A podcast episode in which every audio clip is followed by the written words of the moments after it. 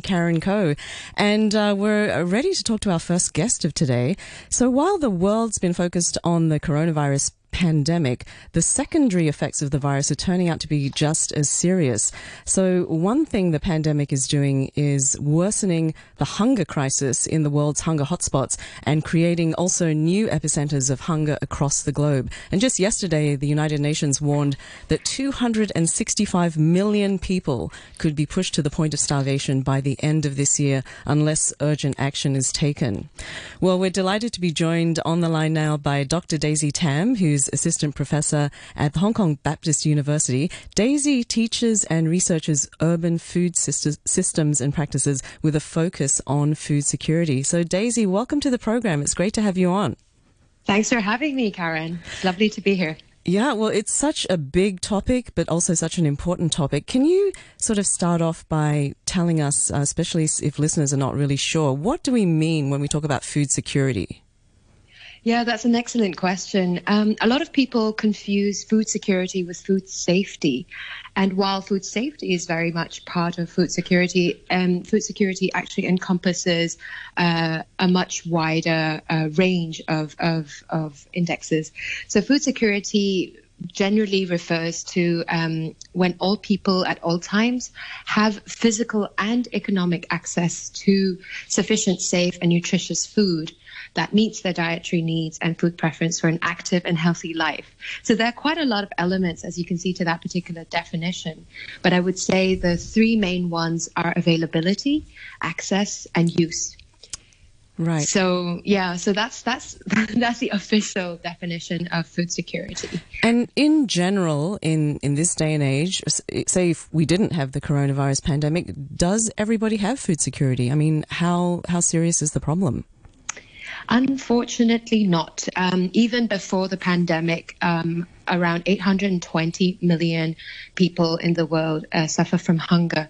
And that's a huge number. And that is also spanning a range of um, places with different uh, environments. So, for example, we have chronic hunger, whereby um, whereby countries or certain um, places are particularly poor, where access, economic or physical access to food is not possible. So we often associate the problem of hunger with developing economies um, because we think about hunger as only um, as, as chronic hunger. But the reality is, even a place as rich as and, and abundant as Hong Kong um, also see, uh, well, we also have a significant amount of people who do not have food security, so who are food insecure. Um, the manifestation is obviously a bit different. Um, we often see malnutrition instead of chronic hunger. So it's about people who don't have enough to eat um, in terms of quantity or even if they do uh, have enough to eat, they might not have sufficient nutrition to sustain their daily activities. It's quite shocking, isn't it, when you realize that there are uh, wealthy countries where and, and net food producers where people within that population are not one not getting enough food and not getting nutritious food. How does that happen? Um, we've been seeing a lot more of this, and I think the reason why I focus on urban food security and urban food system is because it's precisely because how cities actually experience food insecurity very differently. Um, so, like I said, you know, food insecurity has always been associated with developing economies. So people in their mind have these images of very thin children. Um, in, in very rural areas, um, whereas urban food insecurity can be a bit invisible because we can be walking by people who are suffering from food insecurity and they look like you and me. Um, mm. In cities, the problem is more about uh, access. So we have a very huge discrepancy between the rich and the poor, the haves and the have nots. And um, because we have such inequality, uh, we do uh, see then um, people not having enough to eat uh, and the lower end of, of the demographic groups. Now, when we add to this the coronavirus pandemic, can, can you explain to us some of the ways the pandemic has affected uh, food supply and food security? Um, yeah, I think there's there. This one is a is a big one, and it's still ongoing. So I would just say, in general, there are maybe two streams that I see at the moment. So the first one is obviously um, about the global supply chain. The fact that we had such huge disruptions to the logistics supplies, air freights, and all this meant that a lot of the produce which we depend um, on uh, are not coming into Hong Kong at the regular rate. So this has affected uh, uh, our supply chain and, and, and our imports. And this is something that I feel as a lot of people have mentioned. And this is sort of the macros, uh, macro scale, I would say. On the more micro scale, on the day to day scale, I would say that people who are, um, who are the, the socially socially vulnerable i mean who are they right? So the kind of the daily wage workers um, the people with low mobility for example the elderly um, these people who depend on a very strong um, network or a neighborhood network or a district network uh, to support them um, might be might might have already been um, dependent on these networks to support their day-to-day living, and without certain uh, regular support because services have been uh, curtailed or something, then they also suffer from from from extra disruptions. So I would say, yeah, there, there are kind of two um, two streaks to that. Mm. And when we talk about food supply chains, I mean, if you go shopping you know, pretty much in any city in the world, you're buying food from all over the world. And can those supply chains adjust quickly, or does that take actually quite a long time? Um, this is a really good question. The logistical supply chains are um, are definitely global uh, in nature. Um, there are many different uh, different branches to it. So I think there is redundancy built in. I think in that sense, um, we are not fully reliant on just one particular supply chain. So within that kind of um, logistical network, I think there is redundancy built in whereby they can diversify quite quickly mm-hmm. and react quite agilely to then source their produce from somewhere else. Um, but but the, the problem is also that it's not only just global, but that these global corporations are held by very few corporates. So I think in one of the, um, or in many of the reports that we see, um, some something like, for example, four main traders um, would own over half of the percent of all grain and soy production, right? Mm. And for seed ownership, like three, the three largest company control over 50% of all the seed production.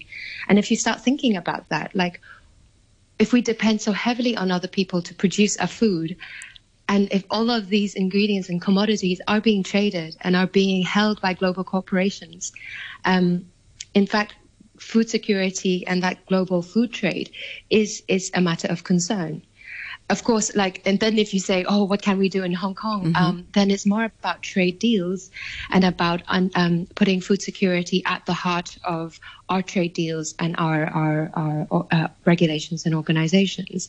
Um, but it is global in nature, and this is not specific just to Hong Kong. Yeah, I when when you look at what's become the, I guess you call it the industrial food complex, it, it really is all about big companies, as you say, controlling uh, seeds, controlling um, certain uh, types of agriculture, and controlling the, the entire process. So is it's it does seem like that there's um, something wrong with our food system globally when all that concentration of power is in with just a few companies. Yeah, that's correct. And I think there is a silver lining to all of this, which is that people are realizing how much we are, in fact, dependent on this global supply chain. And people are turning to other resilience measures because, as much as we cannot um, depend or as much as we can't imagine returning, quote unquote, you know, returning to a time when we can provide uh, ourselves with what we eat. At the same time, we can't continue in this particular direction where so much of it is is held in in within corporate control as well as you know global production. And even if it wasn't just about the control, it's about the logistics, it's about the supply chain. I mean, everything is hugely dependent and interlinked with one another. And so when something as big as COVID happens, then we feel it and we mm. feel it reverberating around the world.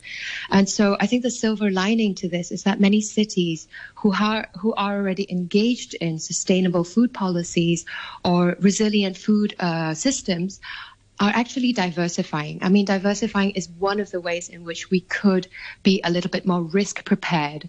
And so diversifying then often means looking at more local and regional supplies, boosting smaller hold farmers and producers. And I think we do have that in Hong Kong. I mean, we do, we can look at um, Hong Kong local agriculture as part of our resist- resilience measure you know um, and i think this is one of the one ways to think about this yeah and do you think that there i, I mean i feel like there's a growing awareness of, in hong kong of things like the impact of buying jet flown foods from overseas on things like car- carbon emissions and the environment and climate change uh, more long term and also the mm-hmm. benefits of of um, eating food that you know where it came from and you know w- what the soil quality is like and whether pesticides have, have been used. Do you think there is a lot more awareness of this and, and the importance of it? Oh, absolutely. I mean, organic food, um, all of these health food movements have done a great job in promoting people's awareness about uh, food and health and nutrition and well-being, um, well-being to themselves and also to the world and the environment, right? So as you say, carbon emissions, you know, soil erosion, all of these things are much more in people's awareness and everyday vocabulary. I think what um, here in Hong Kong, what we have spe- specifically is the fact that we don't have the same kind of um, shall I? aura is not the right word, but package or branding with local produce. Right. Right. Um, it's not as glamorous. it's not as yeah, it's not as glamorous for some reason. So I think there are a lot of benefits to boosting this kind of local produce, both in terms of um, yeah environmental uh, uh, effects, where d- it doesn't have to have so much carbon emissions, being, having to transport it to market, but also just think about it in nutritional value. If the supply chain is shorter, then we don't need to cultivate or harvest those vegetables days in advance. It could be done in the morning and then in the afternoon you'll have it in the market. And so the nutritional quality of those produce would be much higher, even though it doesn't have the branding of organic or, or fair trade or all, right. all of these things. And it doesn't, so, doesn't mm-hmm. have to, it doesn't mean that it's going to be more expensive, does it? There is a cost uh, difference between mass produced and local small scale uh, production. I, I think there is a there is a markup for sure, and I think there has to be uh, ways in which we could sort of um, broker that. So, on the one hand, yes, it is definitely um, more expensive than if you buy industrial mass produced mm-hmm. um, food. But at the same time, for those who can afford it, um, then it could be buying into better health because then you will have less uh, worries about your um, your doctor bills. Um, right. It, this could be one of them. Um, and it plays out a little bit more long term. But I think on the food security level, the price difference has to be also um, taken into account and made more accessible. You know, can we not offer different places for these local vegetables to be sold so that they don't have to pay retailers and and uh, d- distributors like supermarkets the extra charge to be to be in competition with the big uh, large scale farms, mm. right? There are different ways of, of making these accessible and accessible both physically and financially. And I think we can look into that both in terms of health and and and but also resilience and sustainability for the city. Yeah, so it's really up to to people to be creative basically about how they're doing this. And actually on that note, we're going to pivot a little bit because um, you know, you teach in the Department of Humanities and Creative Writing at Baptist University. Let's talk a little bit about creativity and and and the arts. right. So I'm a big I'm a um, I'm a big fan of the arts, and I feel that um, many many of the research that have been promoted or being pushed forward, or even subject areas that are being held um, or upheld are other STEM subjects, the hard sciences. So here I want to do a plug for the arts because I feel that yes, we are all researchers. Um, in academia, we look to data, we look to empirical evidence in order to analyze and we try and understand what's going on in the world. And there are different ways of um, studying each subject area. The arts also has our own methodology and we also look at data, except that the data is not only numeric in value, it's not only quantitative. Um, people's reactions, people's um, manners, their practices, their ways of, in my case, dealing with food and interacting with food, the way they communicate around that. These are all evidence, empirical evidence that needs to be taken into account when we do policy as well. So I think in the sense that the arts and humanities also offer us um, an approach to study society where human play a huge part and that the arts is something that really helps us position position ourselves and understand that kind of relationship by taking on scientific methods in order to put forward research that are impactful and take um, um, people into account.